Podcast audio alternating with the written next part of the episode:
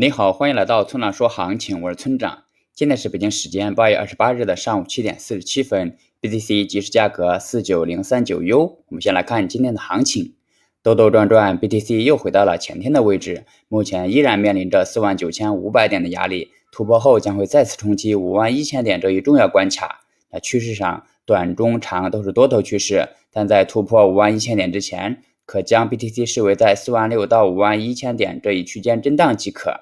总结一下，就是震荡后仍有冲击五万一千点的机会。接下来是交易思维模块。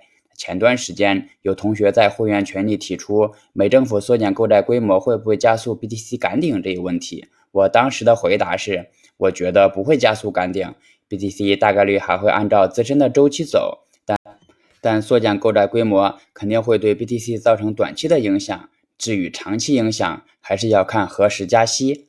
另外，疫情之后的大水漫灌是这波牛市的基础。那目前越来越有一种感觉，那就是这波牛市很可能会持续到明年，比上一个周期要长不少。那现在这个问题的答案更明确了。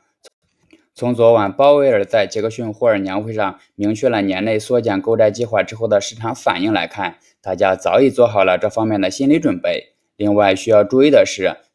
虽然缩债通常是加息的前奏，但缩债和加息之间还差很远。我早在五月十五日就谈论过美国加息的问题，当时给出的观点是明年年底之前都不会加息。感兴趣的同学可以再看看当时的文章。不不过当时我对行情的判断出现了偏差。我认为 BTC 会在下跌后很快重返上升趋势，谁知后面紧接着就发生了矿圈大地震及五幺九大崩盘，导致 BTC 持续低迷了近三个月。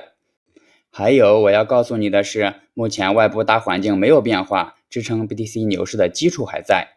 最后，请大家一定要明白，千万不要根据预测来做交易，交易是需要考虑到具体信号、盈亏比以及仓位管理的。用预测指导交易，并不能实现长期稳定的盈利。如果你想学习具体操作以及稳定盈利的技巧，请查阅今天的策略分析。拜拜。